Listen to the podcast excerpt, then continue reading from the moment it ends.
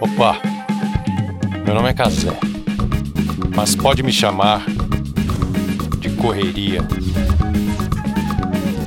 Meu nome é Correria é apoiado pela Philips Audio Video. É só você entrar em loja.philips.com.br e conhecer a linha completa de caixas de som Bluetooth, e fones de ouvido e televisores, aquela qualidade de som e imagem que você já conhece. Philips Audio Video, para você viver o mundo sem interferências. Se quiser acompanhar a gente na internet, é só acessar www.meunomeecorreria.com.br e nas redes sociais, no Instagram e no Twitter, arroba meu nome correria, sem o segundo E. Valeu! Tá começando mais uma edição do nosso Meu Nome é Correria. Nossa convidada hoje é uma convidada mais do que especial, tanto para a televisão, tanto para a mídia, para o jornalismo, para a nossa nação, quanto para mim pessoalmente também. É a minha madrinha. O nome dela é Astrid Fontinelli, mas pode chamá-la de Correria. Fala, Astrid, como é que você tá? Tudo bom? Tudo ótimo. Vou te falar a real. Fala real, fala real. Só porque você eu tô aqui. É? É. Ah, que bom. Só Astrid, porque você. que Porque a gente tem que falar a verdade, né? Sim. Esta gravação está acontecendo numa sexta-feira, três da tarde. E eu Isso. trabalho às sextas-feiras até o meio-dia. Sabe, a correria? Sim. Correria mais ou menos, tá? A correria, eu, eu consegui chegar no momento da minha vida onde eu ponho alguns limites. Mas você furou o limite. Furei esse limite especialmente podia pra gente inspirar as pessoas. Não podia, não podia, Não pode, de jeito nenhum. Que bom Falei que não de veio. primeira. Falei sim de primeira. É verdade. Falou que tinha o esporte depois com o Gabriel. Sim, mas que Aham. eu vinha. Que é importantíssimo. Por isso que a gente está fazendo essa gravação mais Na cedo correria. também, na correria, para dar tempo da Astrid ah, fazer o esporte dela com o Gabriel, com o filho, que a gente vai falar também sobre essa atividade dela. Ela tem muitas atividades. Quais são os chapéus que estão girando hoje em dia no- na sua rotina, Astrid? Você é apresentadora, é influenciadora digital, é ativista, é mãe. O que mais que eu sou? Eu sou gente boa. eu sou dona de casa. e Isso dá um trabalho lascado. E eu falo por mim e por tantas mulheres brasileiras que têm essa dupla jornada não remunerada. Né? Sim. E, da- e eu sou, sou mesmo, tá? Eu sou a que, mesmo com a pandemia, eu ainda gosto de ir ao supermercado, de ir à feira. Eu não confio na galera. Acho ótima a tecnologia, mas eu não confio na galera lá da, da compra do aplicativo, que eu vejo eles no supermercado, até se esforçando, até procurando, fico de olho no trabalho deles. Mas eu quero eu comprar as minhas coisas para minha lá escolher, casa, para minha botar a família. mão, sentir se Botar tá- a mão. Sim, e sim. tem coisa mais legal do que na feira pedir desconto? provar. provar o caqui, provar... me- Comer um pastel, um caldo de cana. Tudo, tudo tá mudado. Mas é, eu antes, eu sou essa pessoa que continuo sendo. Então, eu acho que só faltou aí a dona de casa. E tem muito trabalho para além, o trabalho de apresentadora. A gente também acaba fazendo muita, hoje em dia, muita publicidade que eu chamo de varejo, né? Você não faço a publicidade da televisão, do banco na televisão, mas faço aquela que está na minha rede social. E isso demanda pra caramba, porque nessa situação a gente é a câmera, a iluminadora, a diretora de arte, a figurinista, a maquiadora, Faz o texto, tudo. faz o texto, tudo, tudo, tudo, tudo, tudo. Então, isso também demanda bastante de mim hoje em dia. Sim, e como é que você se organiza? Você tem um período, o período da manhã é para fazer Falando um pesquisa. monte de não primeiro. Primeiro, quer dizer, olha só, vamos, ano- vamos anotando as dicas da Astrid. Fala não é uma coisa importantíssima. Saber selecionar. Cazé, É, é difícil, é difícil. Talvez seja um privilégio por conta de muitas condições na minha carreira, mas se com 36 anos de carreira eu não puder dizer não, e eu sou uma pessoa que eu tenho limites. Eu não- nunca quis ser a pessoa mais rica, a mais famosa. Eu quero dirigir, eu quero ir no mercado. Eu, o apartamento que eu tô já tá legal. Não preciso de avião para lugar nenhum. Compra passagem, né? Uhum. Tá tudo certo. Então, eu tenho essa limitação. Eu não preciso disso tudo. Ok. Né? O que eu tenho já dá para mim, para minha família, ainda dá para a gente fazer vários Dá, dá uns apoios reforços, aí. né? Foi até curioso, porque antes de gravar aqui com a Astrid, a gente estava gravando com o padre Júlio Lancelotti, e quando ele ficou sabendo que a Astrid estava aqui esperando para gravar, ele falou: Nossa, comi um bolo que a Astrid mandou hoje. Toda quinta-feira eu mando bolo para bolo e outros carinhos para o Padre Júlio, porque o que ele faz pela gente, porque ele faz pela gente também, né? O que ele faz pela gente, cuidando da população de rua, das travestis, das crianças. Ah, Eu conheço ele há mais de 40 anos, quer dizer, ele nessa lida. Eu me preocupo, você fica perguntando para ele da saúde, parará. Mas, enfim, eu, eu, você perguntou de mim, né? A minha vida. Eu começo num dia, um dia antes, tá? Eu sou uma pessoa de hábitos de dormir cedo. Então eu fecho a lojinha, que é o que eu digo, tipo sete horas, sete e meia, não tem mais trabalho para mim. Salvo se tiver que ir fazer alguma gravação. Mas é raro também isso acontecer, porque eu tento tudo escalonar para acontecer de manhã ou de tarde. É, e aí eu acordo cedo para fazer as minhas coisas. As minhas coisas é fazer ginástica, que eu começo, eu comecei a gostar de fazer recente, da pandemia para cá. É, a tomar um café da manhã, a saber, a ler o jornal legal, com calma. Isso é prioridade para mim, porque isso é meu conteúdo. Então, até ali é isso. Aí, segundas e terças, eu estudo para o Saia Justa, que é às quartas, ao vivo. E tem muito conteúdo ali a ser estudado. Invariavelmente tem um livro para ler, filme para ver. É muita coisa. Cada, você ter noção, cada assunto do Saia Justa que demora no ar 15, 20 minutos, a gente tem de pesquisa 20 páginas, fora os Nossa. links. Tem bastante coisa. E não é simplesmente ler, você tem Não. que digerir, você tem que. Tem né? que digerir, tem que buscar no seu HD outras coisas que vieram, né? Lembrar de quem elas são, o que, é que elas podem me dar ali naquele, naquele game. Aí, às quintas-feiras, eu preparo o resumão, que é a minha, a minha produção de conteúdo do YouTube. YouTube. Que eu tenho outros conteúdos lá. Então, essa agenda ela é muito variada. Mas eu não sou a louca do Instagram também, como tem gente que pensa. Eu não, não- aquilo não é prioridade. Eu posso ficar dois dias sem postar. Engajamento, ah, média de. Ah, não tô nem aí. Porque se eu não tiver o que falar, o que fazer, eu não vou fazer. Então eu acho que isso. Eu imprimo muita produção, mas eu faço isso no- com o pé sempre na embreagem, para segurar um pouquinho a velocidade do carro.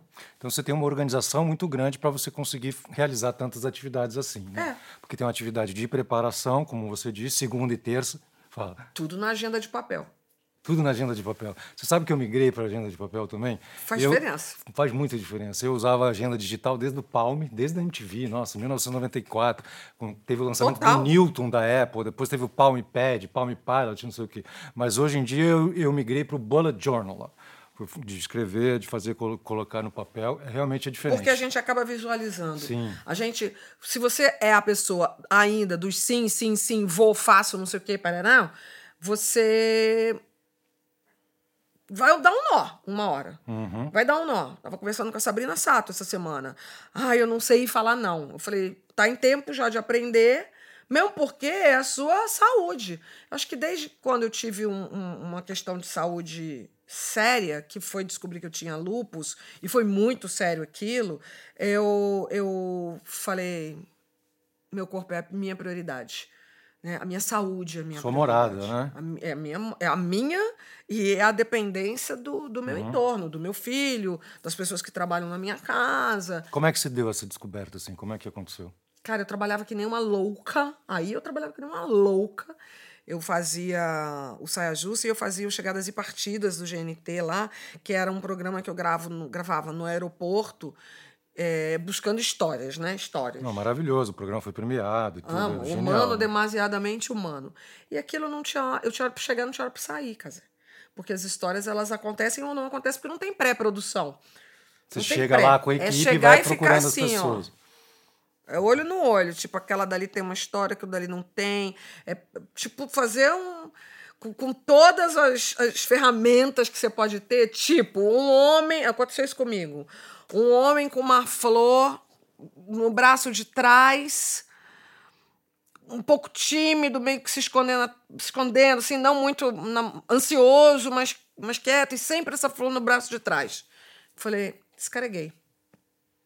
No nada, não tinha mais nada que indicasse isso. Aliás, né? Raramente tem, inclusive, né? Não tinha mais nada, não era uma bicha louca no aeroporto, nada. Era um senhor. Pois esse cara estava esperando um namorado e esse cara pediu esse cara em casamento, tirando uma aliança da bolsa. Uau! Uau! e foi, tipo, meu olho naquela flor. Sorte uhum. também, porque a sorte é um ingrediente importante. Então a gente ficava muitas horas lá e muito tempo em pé. E eu reclamando muito de dor nas costas, inchada. Aí começaram, ah, você fica muito tempo em pé no aeroporto. Então todo mundo um pouco de médico, né? Ah, muito tempo em pé no aeroporto. Ah, vai ver que você tá com retenção de líquido. Você bebe. Não, não bebo. Enfim, aí eu demorei um ano para ser diagnosticado, para procurar médico e ser diagnosticada. Quando eu procurei o médico, eu fui diagnosticada em menos de 24 horas. E eu fui, assim, nos 45 do segundo tempo, que hoje em dia uma partida vai até os 47, 48, 49. o meu foi até os 45 do segundo tempo. Eu fiquei a um dia de entrar em hemodiálise. Foi muito sério que eu tive. Eu fiquei 15 dias internada, é, tomo medicamento até hoje. Então, a partir dali, a prioridade é a saúde.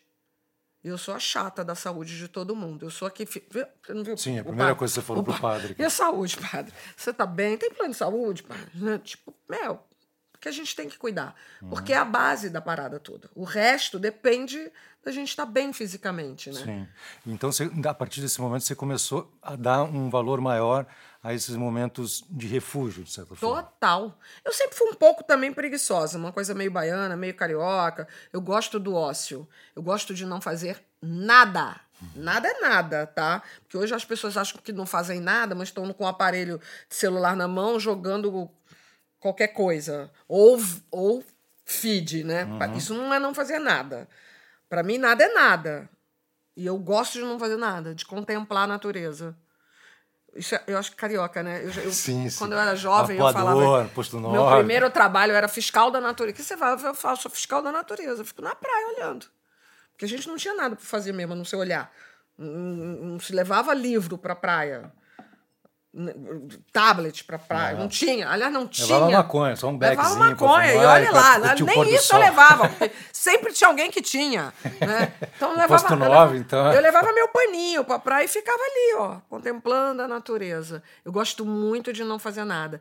E quando a gente não faz nada, eu tenho muita ideia no chuveiro. Eu queria ter um bloquinho que eu pudesse escrever no chuveiro, porque depois que eu saio eu esqueço também ou na parede, Sim. sabe? Uhum. É, pra, pá, porque quando você tá ali, tipo, lavando a alma, vem a ideiazinha, né? Uhum. A minha cabeça não para, o meu corpo para, né? Descanso. Uhum. Mas a cabeça. Você falou as coisas de água, né? De, do chuveiro, assim, você tá num visual aquário mesmo, né? Sexta-feira, tô no aquário, essa luz meio azul. Iemanjá, meio Sexta-feira. Branco, tá lindo esse cabelo. Sexta-feira chorando de branco. Como é que você, como é que você vê também uh, o se apropriar da cor do cabelo natural agora? Foi a pandemia. Momento. A pandemia. Então, sabe, os nãos? Uhum. Eu falo muito não. E eu falei não para isso. Só que não ia ser prioridade o cabelo na pandemia. Eu fiquei sozinha com um pré-adolescente. Ele tinha 11 anos, ia fazer 12 em julho. É, o meu marido mora em Salvador.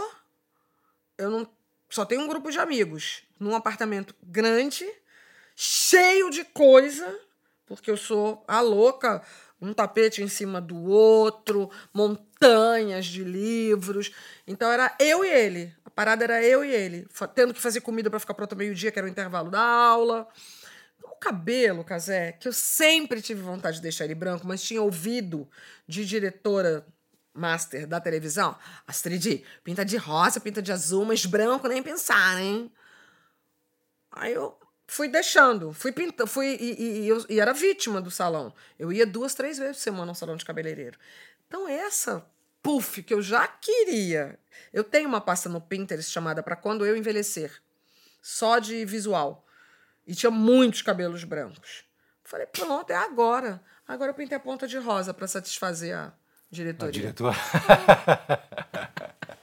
e muda a percepção, assim, uh, as pessoas com relação a você Cara, foi uma comoção. Primeiro, porque acho que muitas mulheres se identificaram demais. Todo mundo presa dentro de casa.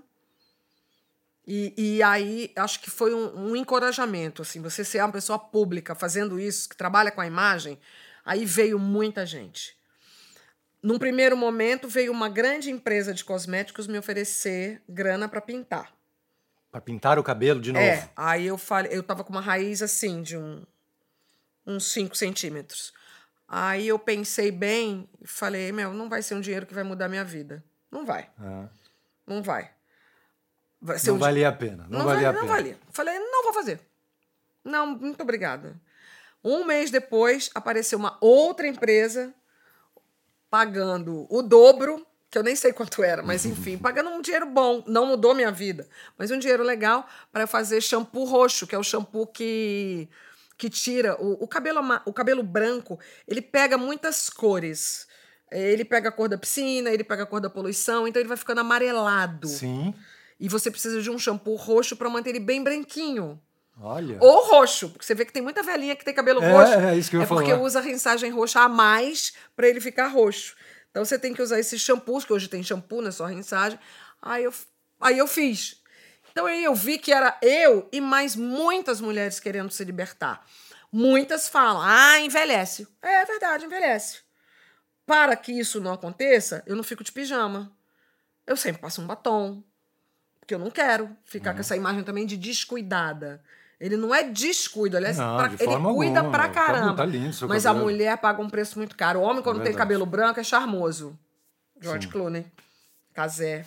Tudo fica, fica charmoso. A mulher fica desleixada. Por que isso? Então, acho que eu e mais um monte hoje em dia estamos mostrando que a gente pode ficar charmosa, bonita, Sim. estilosa, Sexy, atraente. sexy, atraente, com o cabelo branco. Mas. E ganhando dinheiro das empresas de ganhando cosméticos. dinheiro das empresas. Mas é, é, eu, durante a pandemia toda, eu não saí do meu quarto se eu não tivesse com uma roupinha. Não era roupa chique, não. Roupa, roupa Uhum. short, jeans e camiseta de banda, que fosse. Mas de pijama, jamais. Uhum. É, e um batomzinho. Aí depois eu um blushzinho. Aí já que passou o blush, Uhum. passa o rímel. Então sempre saí arrumadinha, assim, pra mais um dia, Uhum. atravessar mais um dia. Eu nunca fui tão calma e, e, sabe, vamos viver mais esse dia. Uhum. Porque eu vislumbrava que o negócio ia ser uma longa caminhada. Uhum. Você falou da, da jornada dupla, né? Que a mulher tem. No caso, quando você é mãe, talvez seja uma jornada tripla, né? No caso de adolescente, quádrupla. Não, se bem que ele é mó gente boa. Gabriel é gente boa, meu. Muito gente boa. Como é que foi essa experiência durante a pandemia de você estar mais próximo ainda do seu filho, né? E ainda tendo que cuidar de todas as outras questões, né? Porque teve a migração do trabalho, também boa parte das reuniões que você fazia na televisão provavelmente se tornaram online. Então vi- vira toda uma mistura também. Uma coisa que eu sinto às vezes é que você está presente, mas não está. Parece que é pior, porque a pessoa te vê, mas não pode te acessar porque você está num call, está numa reunião. Como, como é que você eu não tenho esse isso? ritmo todo de reunião que Tá. as pessoas pensam.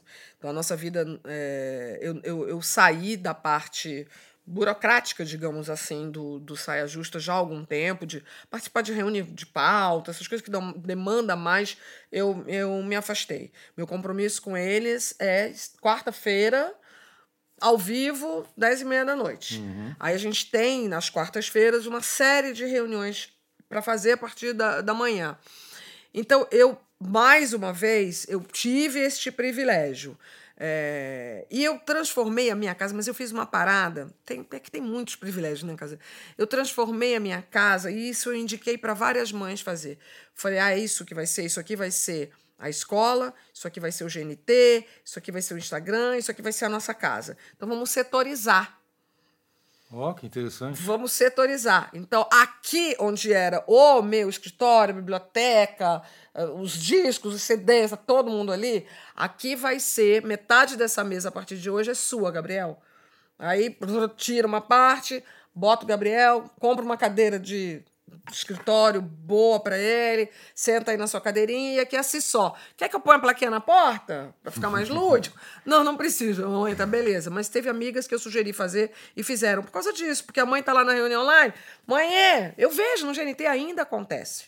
Né? Aí é aquele constrangimento. Ainda um ano e oito meses depois, eu ainda vejo isso acontecer e a demanda é sempre muito feminina, tá? Sim. Eu, poucas reuniões que eu fiz, eu fiz algumas, poucas reuniões eu fiz com homens que a criança vinha interromper. A bem, na verdade, estou lembrando só de duas, que foram tão marcantes que até lembro. Lembro o nome da criança, que interagi com a criança. Mas eram pessoas até do nosso do nosso mercado. Um era um diretor de arte, pessoas mais livres e tal. Eu botei o menino para desenhar, para participar da reunião e ver o que eu estava fazendo. Então, é, então, até isso eu sou privilegiada. Aí a, a, a, a parte do, do, do fundo, de mesa, de jantar, não sei o quê, passou a ser o meu lugar de trabalho, para eu não ficar trabalhando junto com ele na hora que ele estivesse na aula. Então eu, eu dividi a casa. Agora, o que mais a mais valia da parada foi a cumplicidade que nós sempre tivemos, mas que se estreitou. E ele. E, e eu, eu dei uma, uma, uma afinada, na- uma burilada ali no o homem que sabe cuidar da casa.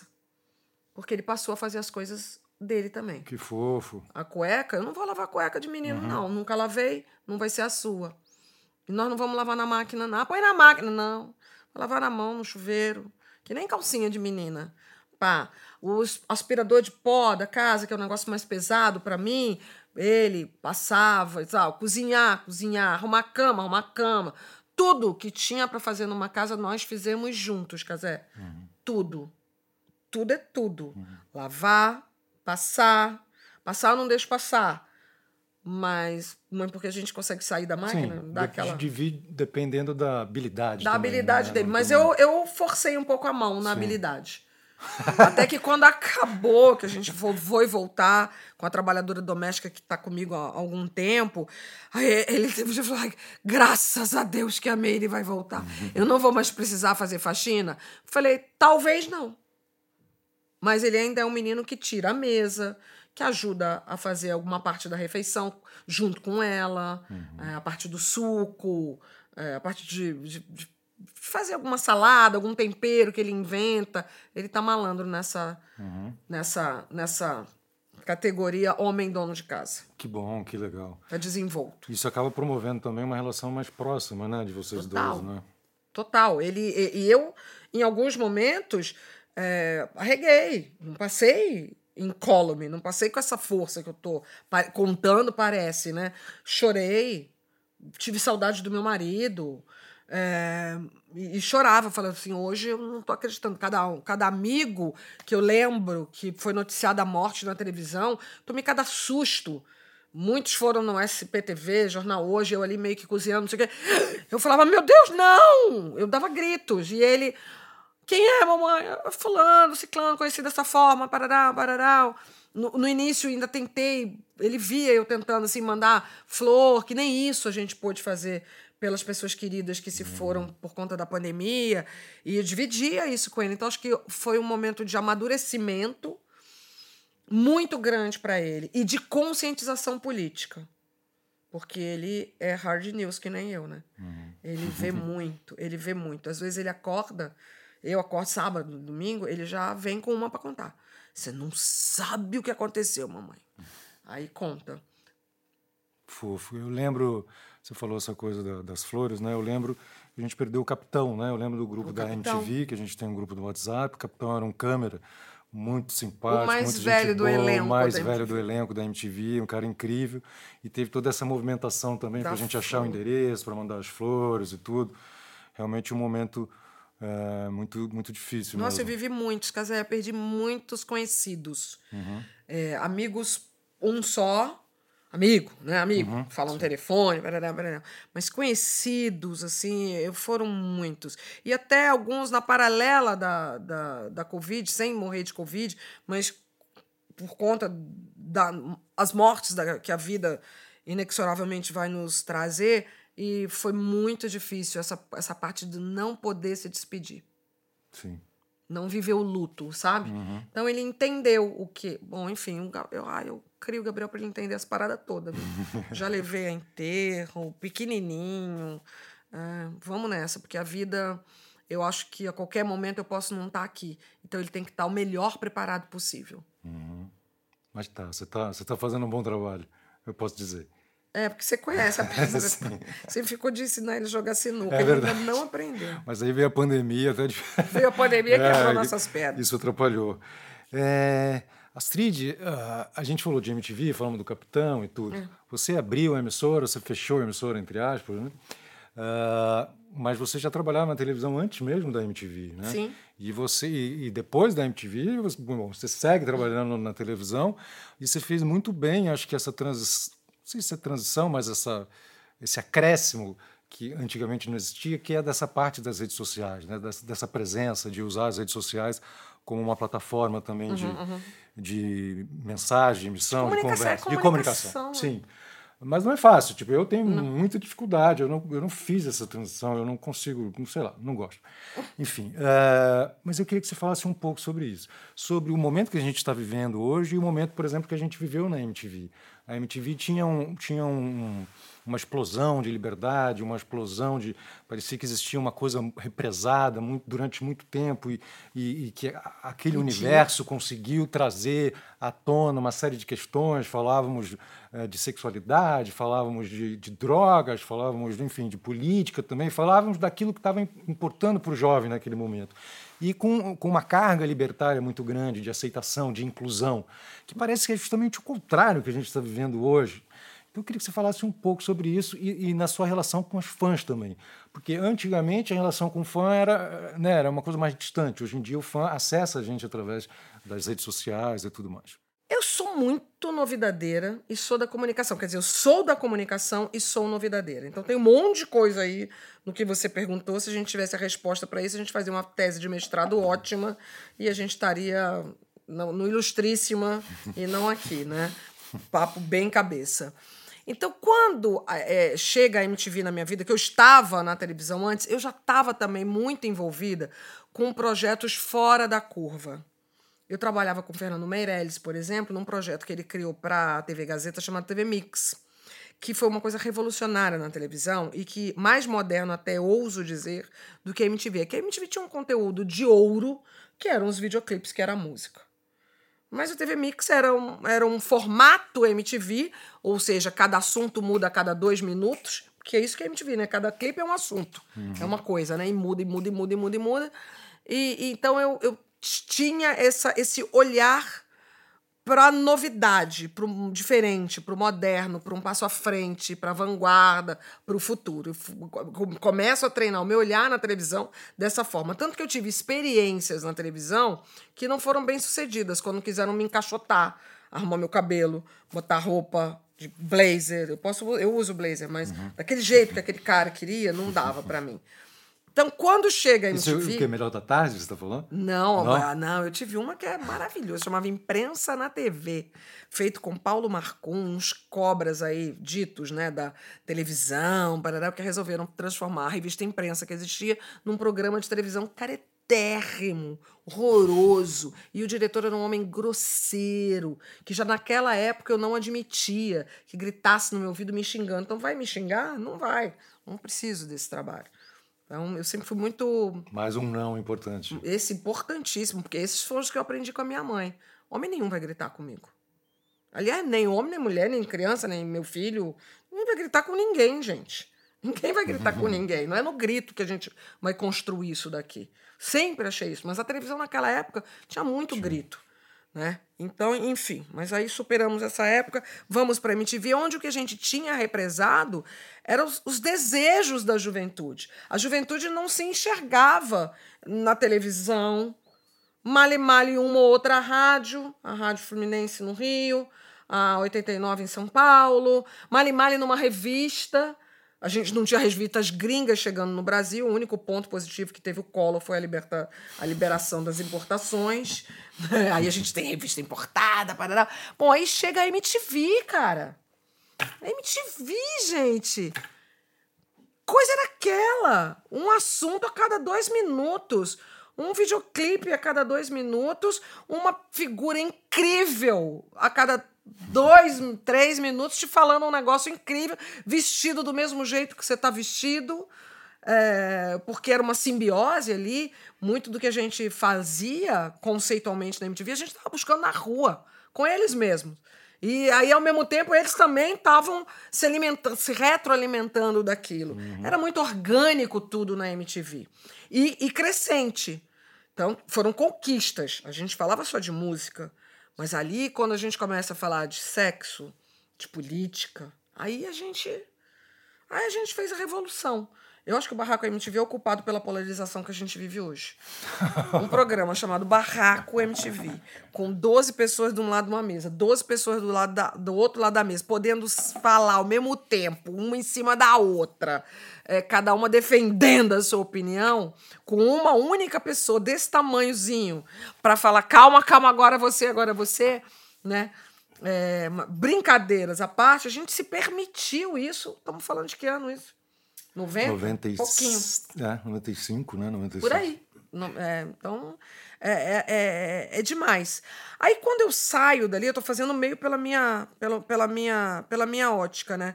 Quando eu saio dali, eu não saí... Eu saí porque eu tive ambições para com o meu futuro. Eu não saí para fazer uma coisa melhor. Eu saí para ganhar mais dinheiro.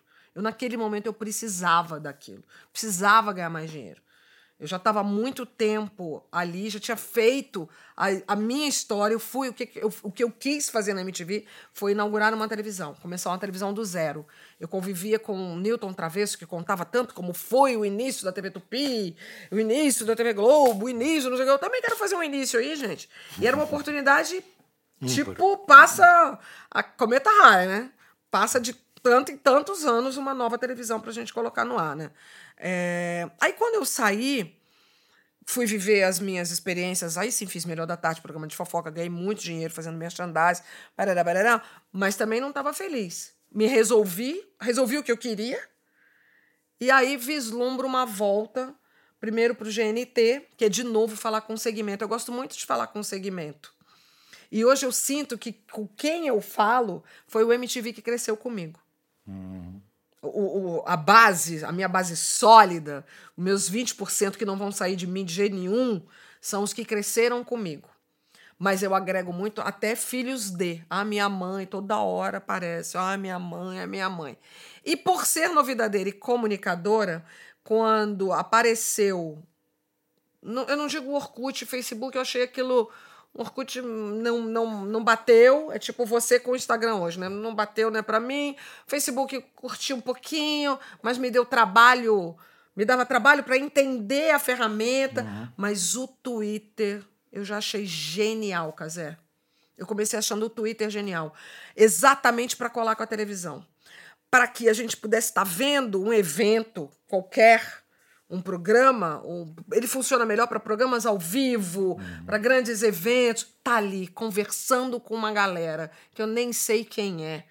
Fiz amizades ali dentro do Twitter. E quando chegou a imagem, porque eu sou a da imagem, que foi o Instagram, aí eu, aí eu falei, aí é, vou nadar de braçada nisso não tenho uma relação com a minha imagem 100%, quer dizer, eu tenho ela 100% resolvida, mas eu não sou uma pessoa vaidosa. Eu não quero ficar me olhando no espelho. Então eu quero usar o meu Instagram como é, é a minha vida, é um pouco da minha vida, mas também pode ser as mensagens que eu não consigo passar é, pela televisão. Você acha que essa dicotomia ainda existe na televisão? Assim, para ganhar dinheiro, você faz um tipo de trabalho. existe. Claro. Por isso é que salva de palmas para Tiago Leifert, que no auge do ganhar dinheiro, onde se mais poderia ganhar dinheiro no nosso mercado hoje, o cara abre mão porque quer curtir a vida da família, levar a filha na escola. Ele é, um, ele é uma espécie de Astrid é, de antigamente é tipo, ele não quer ter a mansão, o avião, ele, ele quer estudar. Olha que legal. Ele quer ficar na casa dele. Ele quer curtir os sobrinhos. E eu sinto uma sinceridade. Só pode ser sincero aquilo. Porque não tem mais do que aquilo onde ele estava. Até tem, né? Mas não é o caso dele de uhum. agora. Já que você falou do Thiago, e como é que você vê o movimento do Faustão? Faustão voltando para Bandeirantes, onde ele fazia o Perdidos na Noite. Precisava, Faustão. Vai descansar, Faustão. Já ganhou uma grana né? Uma grana alta, né, Faustão? Vai morar na Itália um pouco, gosta tanto de beber vinho.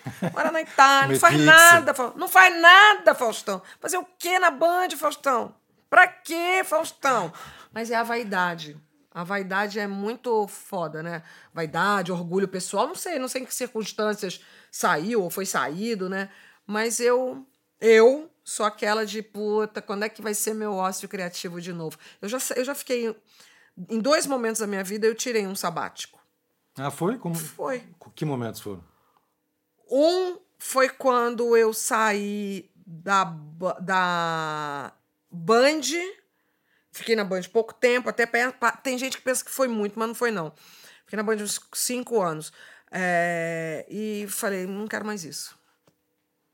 Não quero mais isso, não estou mais feliz com isso. Já tenho o que eu, que- o que eu queria, eu já tinha. Era um bom apartamento, tá tudo certo. Aqui na Bahia, tá tudo certo.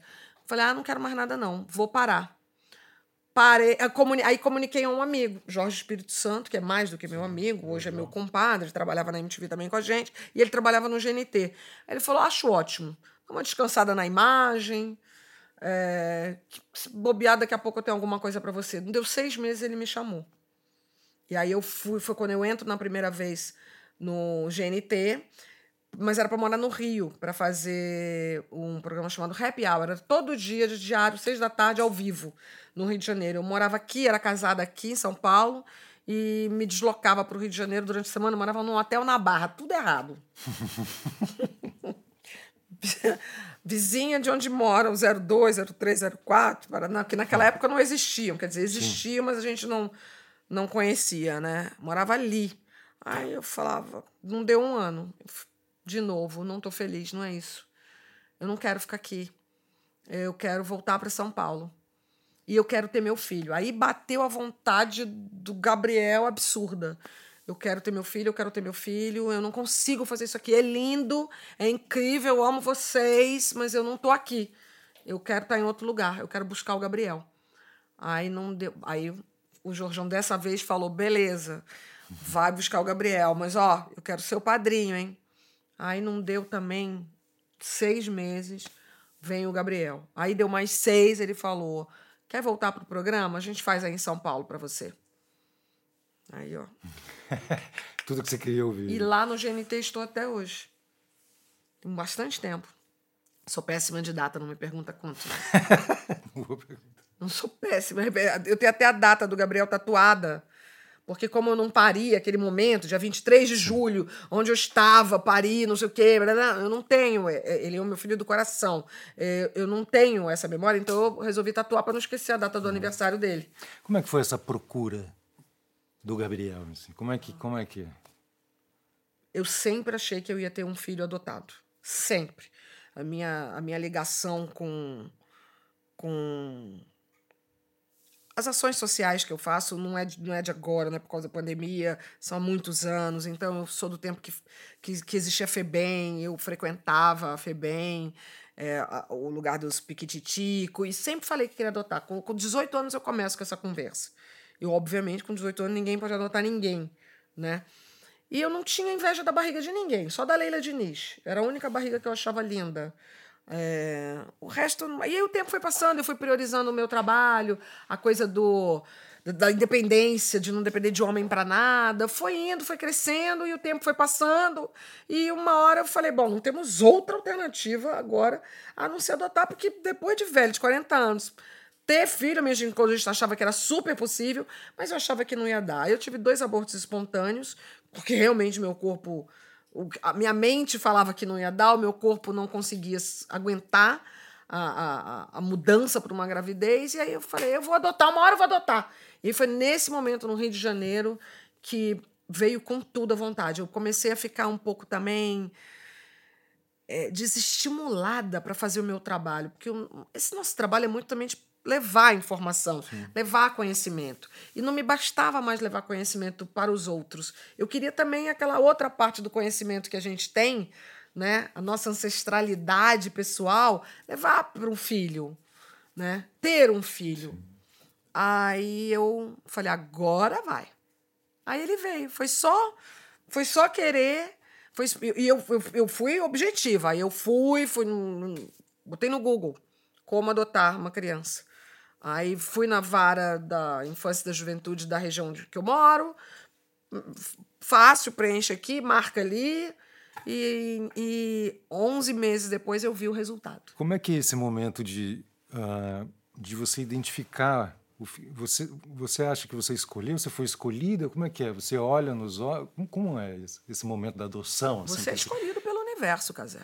É, desde pequenininho, O Gabriel chegou na minha vida com 40 dias. Desde o primeiro dia eu contei a história para ele de que ele é uma estrela, porque um dos elementos químicos da estrela faz, é, é, também pertence ao nosso corpo. A gente tem o mesmo elemento químico que a estrela, um deles. Pá! Então, ele é uma estrela. Eu olhava para o céu e falava: O universo, cadê meu filho? Às vezes eu falava com Nossa Senhora também. É, Ô Nossa Senhora, cadê a minha estrelinha? Qual delas é? Literalmente, assim, ó, literalmente olhando.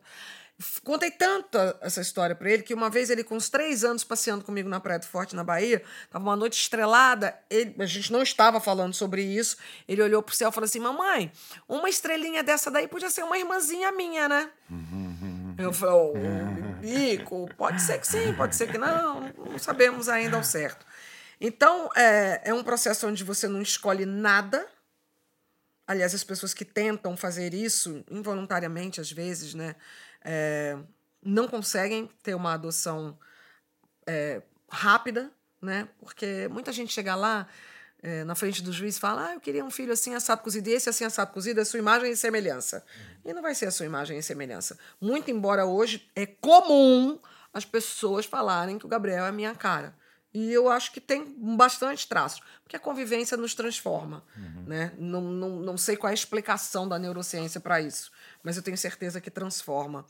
Então, é, é, é um papo com, com assistentes sociais, psicólogos, juízes, e onde eles veem a sua verdadeira intenção. A minha verdadeira intenção era ser mãe. Para mim, não era para salvar um casamento, não era para ter uma criança igual a mim na vida. É, aí tem um momento que você até escolhe, entre aspas, que ele tem um, do questionário no meu tempo, tinha lá branco, pardo, pre negro, indígena. Né? Aí eu ainda brinquei e falei assim: olha, eu tenho um pouquinho de medo de mato. Então, se eu tiver um indígena, eu acho que eu vou ter dificuldade. Melhor não. Eu falei brincando isso. Porque eu acho que a pessoa, eu, tipo, eu tenho uma vida muito conectada com a Bahia, sempre tive. Mas por conta do Gabriel, tem que ser mais ainda. A raiz dele é lá né? A uhum. ancestralidade dele, genética, tá por ali. Então, vamos forçar isso, né? Vamos viver essa experiência. São as únicas coisas. E tinha uma outra parte também que eles falam sobre é, deficiências. E aí eles perguntam: deficiência física leve, média, grave, braço direito, braço esquerdo, perna direita, perna esquerda, e vai aumentando até as deficiências mais severas. E eu confesso para você, eu já eu preciso falar isso em público. Eu botei não para tudo. E eu tinha uma justificativa. Eu falava para o juiz assim, eu falava assim, meu senhor, eu não tenho pai, mãe, tio, tia, eu tenho um, um grupo de amigos. Eu não posso, na largada, ter um, um, um, uma responsabilidade dessa. Eu não, eu não vou saber lidar com uma responsabilidade dessa. É, eu eu sou limitada, eu tenho essa limitação. Aí o juiz olhou para minha cara e falou assim: Você acha mesmo que existe uma pessoa nesse planeta que não tenha nenhuma deficiência mental leve? Casé, na hora eu peguei o papel da mão dele, me dá uma borracha, pelo amor de Deus! Aí apaguei e, e falei. Aí ele, eu falei assim: Nossa, justo eu falar isso, uma pessoa que faz terapia naquele momento há vinte e tantos anos há vinte tantos anos. Claro que todo mundo tem problema.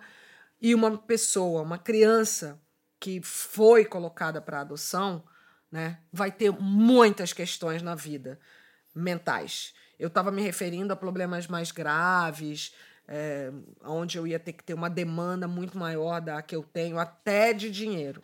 Eu fui muito egoísta naquele momento, mas é uma limitação minha. Acidentes podem acontecer no percurso. É, é outra história né? Uhum. Mas naquele momento, naquela altura do campeonato, a minha reação foi essa. Mas aí o universo mandou para mim aquele menino fofo, gente boa, daquela corzinha de chocolate, é, com as dread dele, que ele não deixa ninguém mexer nas dread. É assim que ele quer, com, com um orgulho de ser preto enorme porque mostrei muito isso para ele, mostro a história para ele, estudo a história do Brasil com ele. E a nossa maior ambição agora é poder fazer uma bela viagem pela África. Que legal.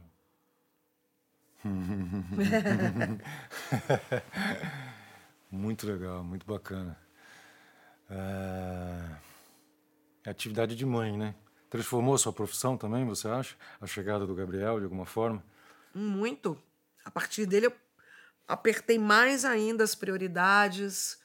Eu me transformou. Eu, eu me tornei uma pessoa mais educada, mais sensível, mais paciente, mais responsável. É, eu penso três vezes antes de falar. Está na hora de eu pegar certa bronca, alguma causa, alguma militância, se ele vai entender alguma coisa da minha vida ainda pessoal que ele talvez não saiba, né? Será que está na hora que ele vai entender exatamente o que aconteceu naquele momento? Hum. Então eu com ele eu, eu, eu, eu sou menos ariana louca. Também tô 60 anos, estava na hora de amansar a Ariana louca, né? E, e, mas ah, eu penso muito na questão da, da educação e na responsabilidade que é educar.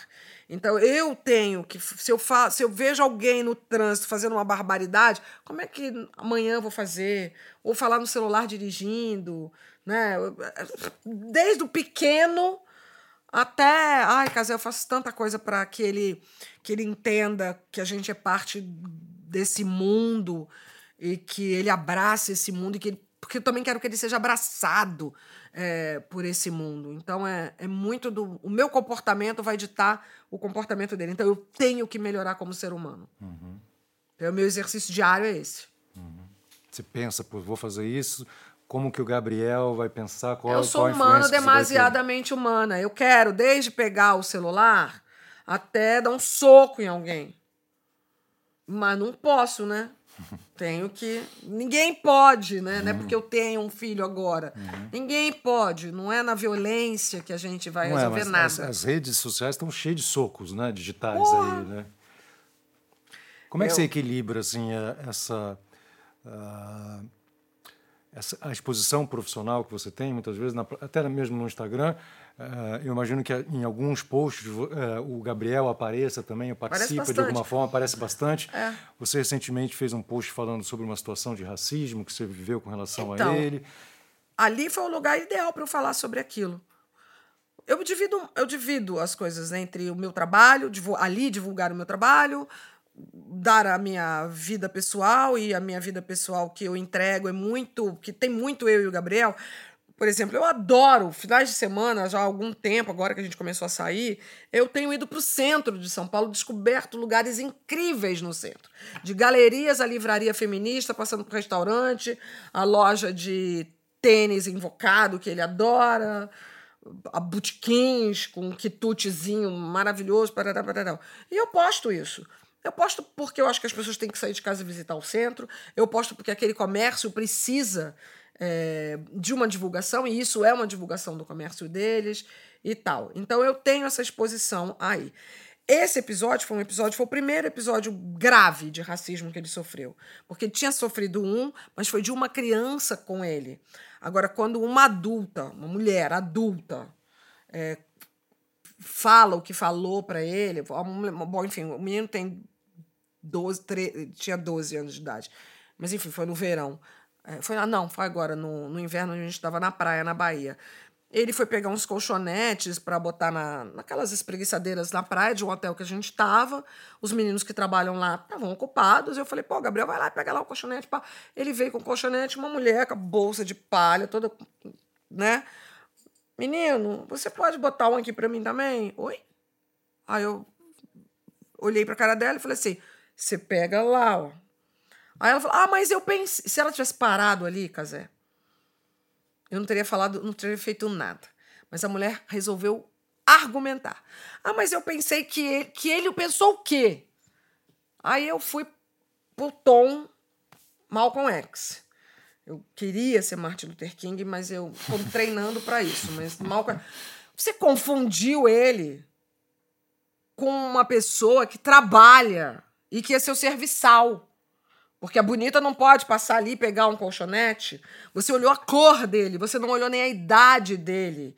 E me alterei, falei alto e dei um esculacho. Aí ela virou para mim e falou assim: tá fazendo esse chilique porque é famosa. Aí eu fiquei mais puta ainda, porque se me reconheceu, não sabe que é meu filho. Pô, difícil não saber que ele é meu filho. Hoje em dia, eu saio na rua com ele, as pessoas não me reconhecem.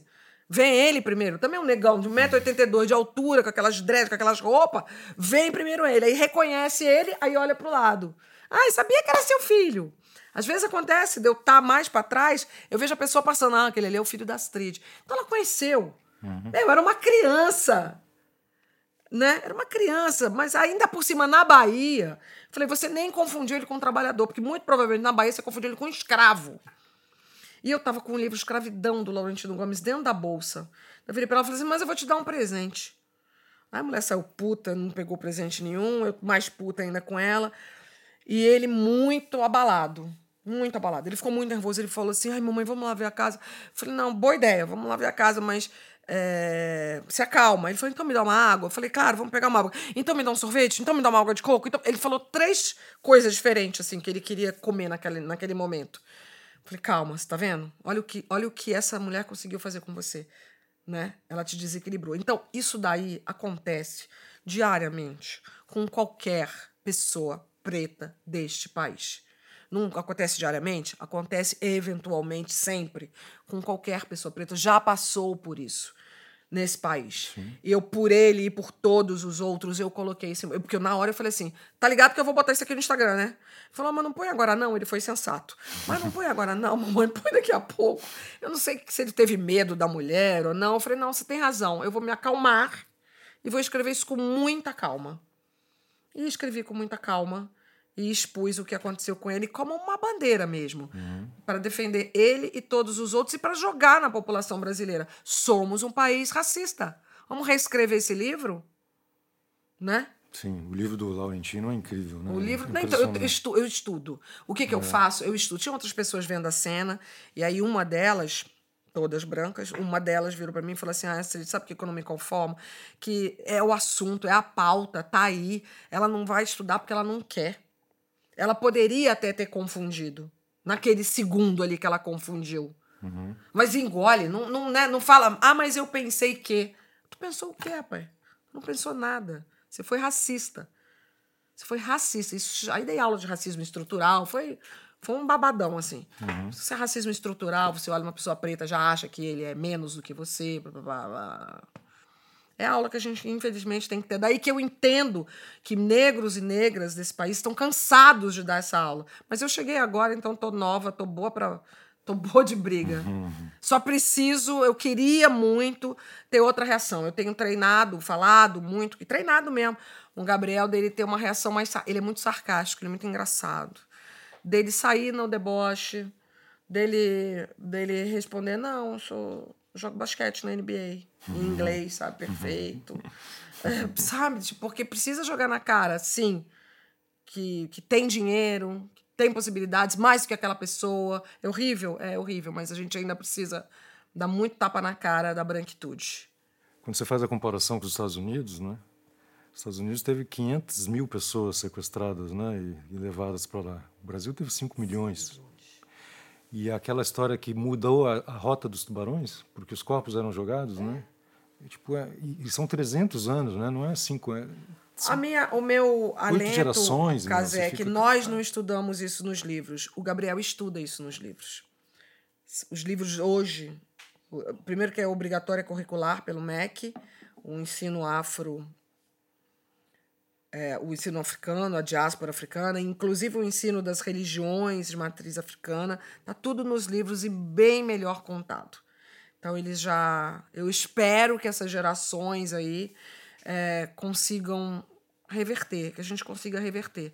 Ainda estamos muito chão pela frente, porque não adianta estar tá na frente das câmeras, não adianta estar tá aqui dentro, atrás ali da câmera, aqui pertinho de mim, mas tem que estar tá na, no topo da pirâmide. A galera tem que estar no topo da pirâmide, nos altos cargos. Eu só conheço mulher preta, se ou só conheço uma. E olha que eu procuro. No Brasil. Tá? No Brasil. Então, quando a gente tem uma Kamala Harris chegando lá nos Estados Unidos, isso é importante demais para o mundo todo. A gente precisa empoderar homens e mulheres negros, votar. Eu já tenho o corte que eu só voto em mulher. E agora eu quero votar só em mulher preta. Uhum porque é preciso fazer essa reparação. É necessário fazer essa reparação. Fundamental. Para o bem da nação, inclusive, do coletivo. Sim, sim, com certeza. 56% da população brasileira é de preto, gente. Olha só, é a maioria. Vambora. Vambora, né? Fazer essa maioria crescer, se empoderar e o país vai crescer junto. A gente está falando de dinheiro, de economia. Sim. Não estou falando de direitos humanos, que as pessoas acham que é papo de haribu. Estou falando de dinheiro, de economia. Vamos botar dinheiro para circular aí. Vamos botar dinheiro para circular nas favelas. Vamos, né? Vamos empoderar o terceiro setor. Você sempre se identificou com, as, com essas causas sociais, de alguma forma? Ou foi uma sempre. coisa que foi foi acontecendo ao longo da sua jornada? Sempre por conta da minha mãe. Eu sou filha de professora, sempre estudei. Sou da zona norte do Rio de Janeiro, tem muitas coisas que. Engenho Novo, né? Engenho de dentro. Engenho de dentro. Muitas coisas. Eu, eu, li há pouco tempo o livro da Djamila Ribeiro contando sobre a avó dela. Nossa, tanta coisa parecida com a minha infância. É, eu sou uma mulher branca, mas de origem pobre, né? Então, o tal do refrigerante só no final de semana, uma vez por mês, um brinquedo, uma roupa nova só no Natal, era é, é, é, tudo ali tá, que estava no livro da Djamila. Eu ia chorando, lembrando da minha avó, da minha relação com a minha, com a minha mãe, com as mulheres da minha, da minha família. E estudei em escola pública a vida inteira. Então, foi uma ascensão a partir da minha mãe, de professora. Eu não morei com a minha mãe, a minha mãe é, perde a mãe dela quando eu tinha dois anos, era separada do meu pai, isso em 1961. Ela se separou do meu pai quando eu tinha seis meses. Eu vou morar com uma tia-avó, um tio e uma bisavó, essa portuguesa vindo para cá, para casar com o marido da irmã que tinha morrido num parto. Olha as maluquices. Como é que é? Conta de novo, porra. É a minha bisavó veio é. morar aqui, essa que eu fui criada, para substituir a irmã que tinha vindo com o português a, é, morreu. morreu no parto, ela veio substituir a irmã. Com o marido, com, com o marido e os três filhos. Com é. o marido, inclusive. Ela não veio só para cuidar dos três filhos, que seria ok. Com... Não, veio para ser a esposa daquele homem. Substituta. Substituta. Chama troca. Louco. Morreu, chama a irmã. Então, dentro desse cenário aí de ascensão da minha mãe, que aí minha mãe sai de ser professora para tentar ter uma vida melhor, de ganhar mais dinheiro para estar tá comigo, é... A gente sempre se preocupou muito com o entorno, com o próximo, com o vizinho, né? Eu tinha um gente de dentro lá, tinha um quintal lá com o vizinho. Minha, minha avó alugava uns, uns, uns barraquinhos lá dentro uhum. do quintal dela. É, quase uma zona rural, né? Total, naquela época. naquela época. Então a gente sempre. Engenho novo, né? Devia ter escravo, devia ter um engenho, tá tudo, tava tudo ali, né? Aí eu, eu sempre tive isso, e fui só aprimorando essa consciência de que somos todos conectados, interligados e que a gente precisa é, ajudar. Não é só uma, uma questão católica minha, não, é de social mesmo, de, de entender a conexão, entender que estamos todos no mesmo barco, porém tem gente que está lá no porão do barco. Né? E os que estão na polpa, na proa, ali em cima tomando um ventinho, não estão preocupados em, em perguntar se não quer subir também, né? Hum. Agora, no começo ali. O não... Padre Júlio me ajudou demais, Casé. É. Padre Júlio me ajudou demais. Demais, demais, demais. Com ele eu aprendi muita coisa sobre as detentas. Ele teve uma, uma, uma casa chamada Casa Vida, onde ele abrigava crianças é, HIV positivas que tinham perdido os pais. Ai, era uma Primeira bronca que eu tomei do Padre Júlio foi quando eu um dia levei um cachorro lá para brincar com as crianças. As crianças tudo HIV positivo, eu com um cachorro. Aí ele, pelo amor de Deus, tira esse cachorro daqui, você quer matar minhas crianças. Vai embora com esse cachorro, você é doida. E eu era bem jovem, né? Uhum. Mas enfim, a, mas aprendi coisas com ele sobre é, a, a, as mulheres detentas, a população de rua, sobretudo os adolescentes, travestis. Enfim, ele foi uma luz na minha vida. Por isso é que eu sou tão próxima dele. Esses anos todos, a gente nunca. Hum, muito bom, né? É uma, é uma figura com certeza para ficar próxima, né? É, não, e eu estou muito feliz que ele, ele esteja, a luz esteja nele. Esse homem precisa ganhar prêmio, esse homem precisa de apoio. Eh, do governo, porque até hoje, e principalmente hoje em dia, nesse mundo tão agressivo que a gente está, tem o entorno dele, os vizinhos dele reclamam muito dele, fazem de tudo para ele tirar é, o projeto dele da vizinhança, que é ali na Moca, é, porque aquilo atrapalha, aquilo suja, fica aquele bando de pobre na rua. Ora, veja só. Né? Então a gente tem que dar todo o apoio para ele. Também não quero pobre na rua.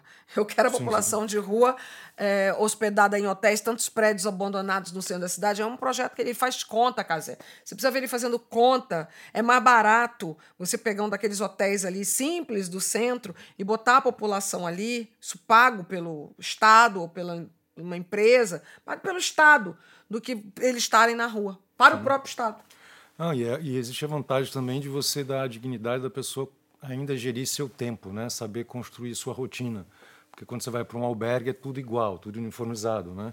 E as pessoas perdem, vamos dizer assim, essa, essa ingerência sobre sua própria vida. Ah, né? Então, e, e, era um projeto que estava super bem sucedido, super. braços abertos e tudo. Né? E aí veio o Dória e, e derrubou e fechou as coisas, enfim, é realmente complicado. É, as pessoas que estão nos assistindo agora, que falam, pô, essa correria das trilhas é muito legal. Eu também quero ser isso, eu também quero aparecer na televisão, eu também quero ser um influenciador, eu também quero.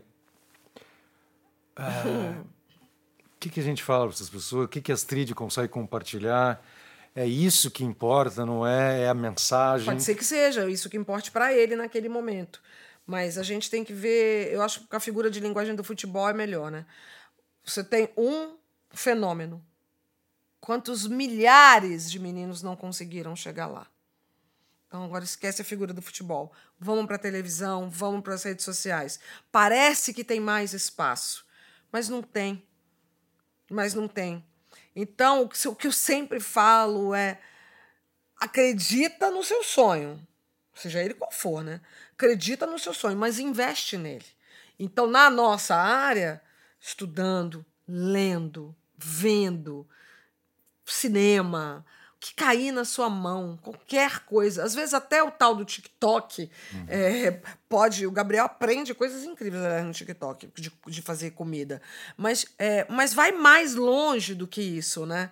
É, eu faço toda sexta-feira uma live lá no YouTube, onde eu faço um resumo das principais notícias da semana, mas a parte que eu gosto mesmo de fazer é a parte cultural. E agora eu inventei um quadrinho que é para ver, para ouvir, para seguir. Eu incentivo até seguir coisas no Instagram mas coisas que, que, que estejam me fazendo aprender uhum. melhor e não invejar. Tenta aprender e não invejar. A, a tua grama pode ser de um verde diferente, né?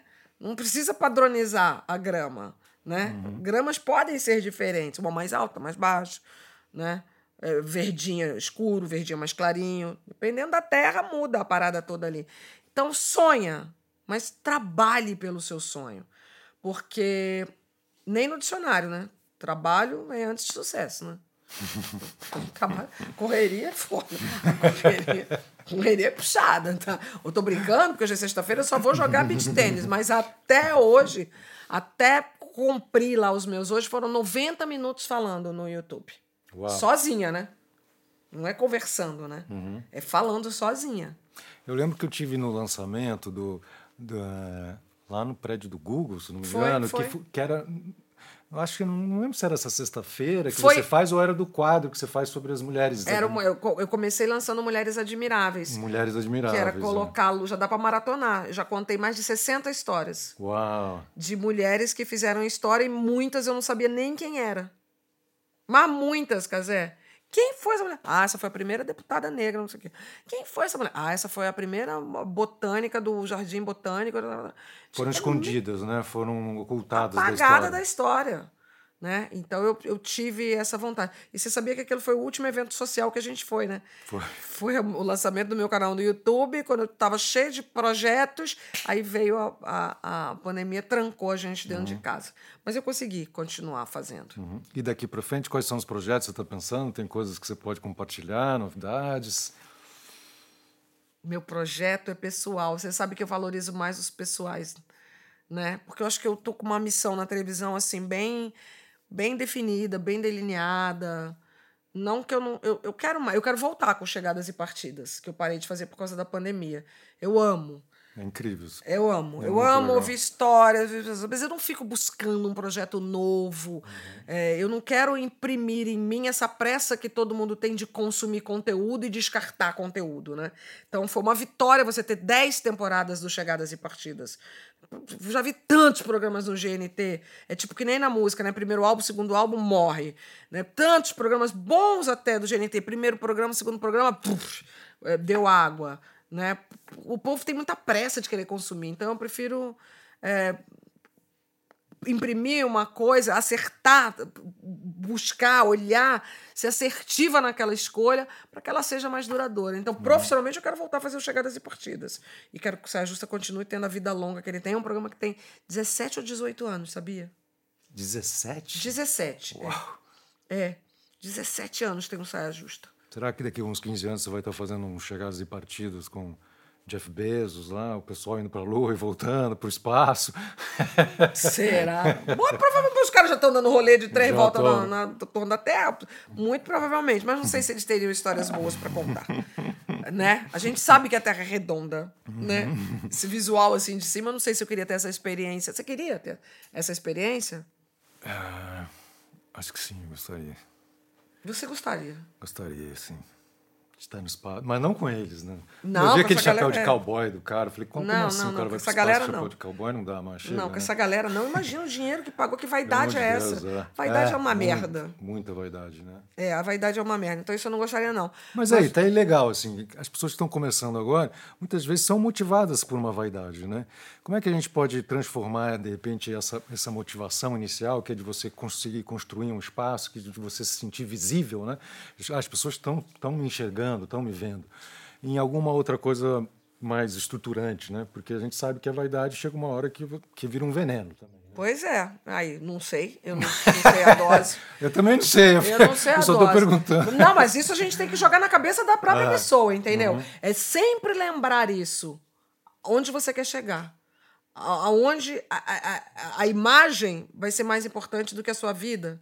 Né? Eu vejo gente que fica ali no Instagram com aquele monte de pontinho naqueles stories, né? Poti, poti, poti. Eu falo, gente, a pessoa deve ter algum problema com quando deixa o celular. Será que essa pessoa deixa o celular?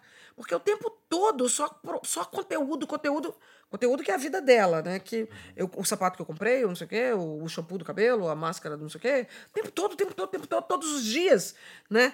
Ganha dinheiro, talvez, fazendo isso. É, deve estar ganhando bastante dinheiro, mas e fora do stories que você está fazendo? Eu acho essa pergunta ótima. Ótima. Ela não me incomodou, porque fora dos stories eu faço muita coisa. Né? Olha quanto conteúdo a gente produziu aqui agora. Impossível de caber ali. Verdade. Impossível de caber ali. Mas vou ficar felizona de chamar nos stories na hora que tiver editado, pronto, foi pro ar, onde for ao ar, me avisar para ir mostrar esse conteúdo. Então, acho que a gente tem que sempre falar, ó, mas cuidado para onde essa tua. A, aonde essa vaidade está te levando ao mundo da futilidade absoluta, que no final da- das contas, tudo é ninguém. Porque eu tenho um milhão de seguidores, mas só Roberto Carlos que, que visualizou querer ter um milhão de amigos, mas amigo, amigo não tem, né? Amigo tá ali, né? Tá aqui, né? Sim, sim. Né? Seguidor é uma coisa, né? Amigo é outra. completamente Das- dessas, dessas tecnologias todas, uma que eu gosto muito, todo mundo fala muito mal, mas eu gosto muito do WhatsApp. O WhatsApp, para quem sabe usar, Também. não é por nada não, mas nós, o que é, o que é a nossa união daquelas pessoas que trabalharam na MTV? Aquilo é incrível. Aquilo é incrível. Aquilo a gente está ali, um pode contar com o outro, sempre, inexoravelmente, apoiando seus trabalhos, preocupado um com o outro, comemorando aniversários, celebrando aniversários. Eu acho aquilo dali excelente. Né? Então, tem que ver se tudo não é poeira, se o que está construindo não é pó. Né? Ah, porque senão não vai construir uma. não vai receber o, o, o, o troféu da vida, né? A vida não vai te premiar. É satisfação, né? Interna, né? É. tem um TEDx de uma escocesa que é muito interessante, que ela fala sobre complexo de superioridade, né? Complexo de inferioridade. Eu lembrei disso quando você falou da inveja, né? Da- Das de muitas pessoas movidas pela inveja para conseguir determinadas coisas ou para ter ficar em spotlight. E ela, e ela traz um. O complexo de superioridade e inferioridade sempre depende de uma comparação, né? Claro. Então, você está sempre se comparando. Você precisa de alguém que você ache menor, ou, eventualmente, ou eventualmente você precisa de alguém para você se achar inferior e tal.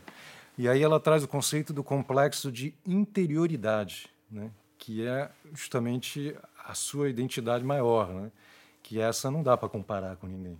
E se você consegue se ancorar nesse complexo da interioridade, as coisas ficam realmente Mas para isso você diferentes. precisa parar para se conhecer. Sim, Você tem que sair de- da frente do, do objeto, espelho, é. que seja o espelho ou o outro, e vir para cá. Eu vejo luz no fim do túnel, porque tanta gente querendo fazer yoga, tanta gente querendo mindfulness. Eu dou maior força para essa galera que, mesmo querendo fazer por Zoom durante a pandemia, que leve isso para a vida, porque nada mais é do que uma pausa para respirar e, e, tipo, olhar lá. Porque a essência está aqui. A essência não está no outro. E a gente tem que procurar a essência. A nossa, para depois até achar do outro. sim. Tá. É um momento de, de ouvir, né? Interior. Temos dois, né, inclusive. Temos dois. Agora você tem quatro, Astrid, que você vai ganhar um fone. Olha aí. Vim aqui pra T12, isso. TW1235. Esse é um fone sem fio, 18 horas de reprodução. Da você vai Philips, poder né? dar filho, você vai poder usar, vai poder emprestar pro Gabriel. Não, não. Não, não, Gabriel, não. Gabriel, Eu não. Esses o fone fones são um da negócio Astrid. extremamente pessoal. Ainda mais esses auri... E esse que entra lá na orelhita. Eu queria muito, porque o, o último era muito China. Não posso eu, uma mulher tão sofisticada desse nível, ficar na, né, nada contra, né? Mas a gente tem uma marca tão boa. Você sabe que eu fiz um trabalho lá em 1500 para Philips que foi maravilhoso. Ah, é? Chamava Vila da Copa Philips. Ah, Olha, eu querendo arrombar o negócio. Ah, vou ganhar um zerado? vou ganhar um Esse zerado. aqui era de mentira, tá no mocap? o mocap. Tá Ah, não, tá aberto aqui no fundo. Eu quero é esse, irmão. Não vou confiar. Manda Leva depois. essa caixa e fica com. Não, manda depois, não. Manda depois, não. Aqui eu vou sair com ele daqui agora. Sem dúvida nenhuma. Vou te ajudar Olha nas que fofinho. Não vai me ouvir, ajudar. fazer os posts. Vai me ajudar quando eu voltar. Ó, ó. Ó, ó, já me botou na bolsa já. Já, total. Não, não, essa parte eu quero. A garantia também quero. Boa. Caixa, lixo é problema seu. É, é, muito obrigada. Dizer, então, eu fiz um trabalho com a Philips que ela chamava Vila da Copa Philips. Uma Copa do Mundo, não lembro o ano, 1500. E a gente tinha ali no Jockey Club os telões para passar os jogos. Quando estava chegando no Brasil a tela, a- a- o LED que vê com o sol. E aí eu fiz o- um- os shows, eram shows. Menino, contratei tanta gente legal, a gente fez tanta bagunça. Que bacana. Foi muito legal, foi um trabalho muito bom. Foi uma curadoria musical que eu fiz para eles. No final das contas, acabei fazendo assessoria de imprensa, lista VIP, parará, parará. Então, tenho eles no meu coração. Já tem já uma conexão agora, agora mais. estar dentro do meu ouvido. Não Olha- vou devolver, hein? Para as pessoas que, por algum acaso, ainda não seguem você nas redes sociais, é, seu Instagram, seu Twitter, para o pessoal. Quer dizer, vou te a falar- A partir vou de te- agora seguir. Vou te falar uma outra ainda. Lá na MTV, é, tem muita gente que não me segue. Ainda bem, né? Tem sempre mais para você gente, mais para chegar, mais gente para conhecer, mais gente para trocar ideia. Que a, a, a- onda toda é essa. Eu leio tudo e eu não respondo, mas eu clico com o coraçãozinho. O que está clicado com o coraçãozinho foi porque eu li. Se tem alguma coisa a resolver, eu resolvo ali que seja qual a cor do seu batom, eu falo, ou também, ah, tá abraçada com ela, não tá de máscara. Não, nós estamos, porque ela é do meu núcleo íntimo de amizade, nós já tomamos a segunda dose, nós fizemos um teste para nos reunir esse final de semana e tá tudo certo. Mas você viu que ali nós três, apesar de termos feito tudo isso, eu, você e o padre, a gente fez as fotos com a máscara e a gente aqui está numa distância regulamentar é, é, a, a ser cumprida. Mas enfim, eu respondo tudo. Mas sobre esse negócio de que, por acaso, quem não segue ou não conhece, sempre tem alguém para conhecer. Uma vez lá na MTV, vieram com uma matéria do Para- quando eu era gerente de jornalismo, uma matéria do Paralamas do Sucesso. E era uma sonora com Herbert Viana. E aí não tinha um crédito, nome, nada. Eu falei pra, pra, pra repórter que editou. Falei, vem cá. E aí, não, quem é? Ué, é Herbert Viana. Eu falei, prazer, Astrid Fontinelli. Uhum. Falei, querida, não sei se você reparou, todos os dias, uhum. todas as noites, o Jornal Nacional, era na época do Fernando Henrique Cardoso, todas as noites, o, o, Fernando Henrique Cardoso aparece no, no Jornal Nacional e está escrito lá, Fernando Henrique Cardoso, presidente do Brasil, presidente da República. Por que, que a gente não vai dizer quem é o Herbert Viana? Guitarrista para não sucesso. Cantor, compositor, o que ele quiser, o que ele preferir. Mas todo mundo precisa ser apresentado. Uhum. Então, muito prazer. Eu sou Astrid Fantinelli. Meu arroba é Astrid Fontenelle com dois L's. O D é mudo, tá? Sou ótima de Instagram, sou boa de Twitter e só. E acho que o Facebook só serve para avisar a gente dos aniversários dos amigos. e se você quiser acompanhar a gente, assistir esse episódio de novo, ou os demais episódios já foram gravados, primeira temporada com o Taíde, segunda temporada aqui comigo, é só você entrar no www.meunomeecorreria.com.br ou acompanhar a gente nas redes sociais, é, no Instagram e no Twitter, arroba meu nome correria. Uh, a correria de hoje é minha madrinha na MTV. Uh, é, por que, que eu sou sua madrinha? Você é minha madrinha porque você votou a meu favor lá no momento em que eu estava participando da seleção. Eram 7 mil pessoas, era Belo Horizonte, Porto Alegre, Rio de Janeiro e São Paulo. Eu e a Adriana Lessa passamos. Isso foi um momento, uh, um peak moment na minha vida. Muita coisa mudou a partir dali. Conheci minha minha mulher, a mãe dos meus filhos, tivemos filhos. Saiu do Rio, veio para São Rio Paulo. De Janeiro. Era cabeludo, raspou a cabeça. Raspei a cabeça, fiz tudo, fiz programa, fiz não sei o que lá, casei de novo, enfim, estamos aí. E então, assim, tenho uma grande gratidão por ti, muito obrigado mesmo pela ajuda. E parabéns pelo trabalho que você vem fazendo, parabéns pela, por essa continuidade. Não é uma coisa fácil, é uma coisa difícil. Você faz isso parecer leve, faz isso parecer tranquilo, mas a gente sabe que exige um esforço e, uma, e, e muito sacrifício também. Então, muito obrigado pela sua presença Obrigada aqui. a você, vida longa, Casé, muita saúde. Amém. Muita saúde. O resto tudo é decorrência. Sim, saúde, sim. sucesso, trabalho, Amém. aquela família linda tua, uhum. toda colada, uhum. os amigos todos colados e tá devendo a sinuca pro Gabriel. Valeu, Astrid. Valeu. Ó, eu sou mais meio.